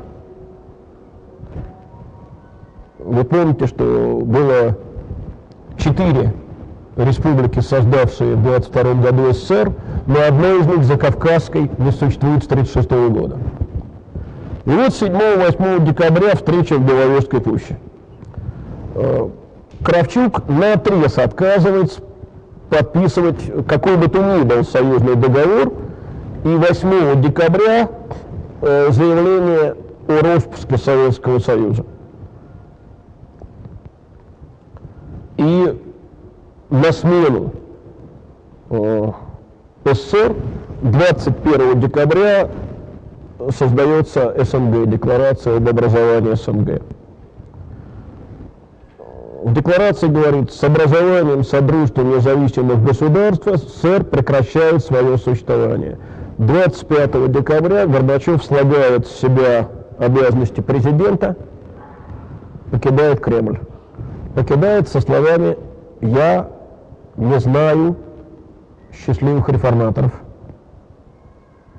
Знаете, я еще раз говорю, у меня сложное, противоречивое отношение к президенту Горбачеву.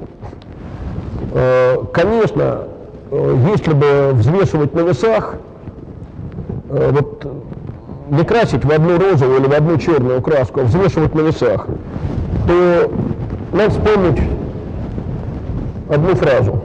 Я пришел дать вам волю.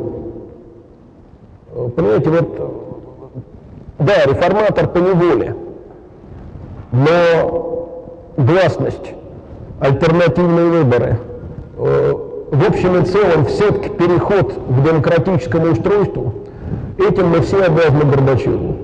И вы знаете, ни о чем другом я так не сожалею, как о конфликте между этими двумя людьми, Горбачевым и Ельциным. Э, помню э, приход э, Наины Иосифовны Ельциной на похороны супруги Михаила Сергеевича Горбачева. И есть одна несбыточная мечта. Знаете, у нас в стране есть несколько парных памятников. Вот типа Ленину Пожерскому. Э, или Казакову и Базонову в Царицыно в Москве. Я мечтаю о том, что когда-нибудь, наверное, много лет спустя, наверное, при моей жизни даже, э, но все-таки поставят памятник Горбачеву и Ельцину.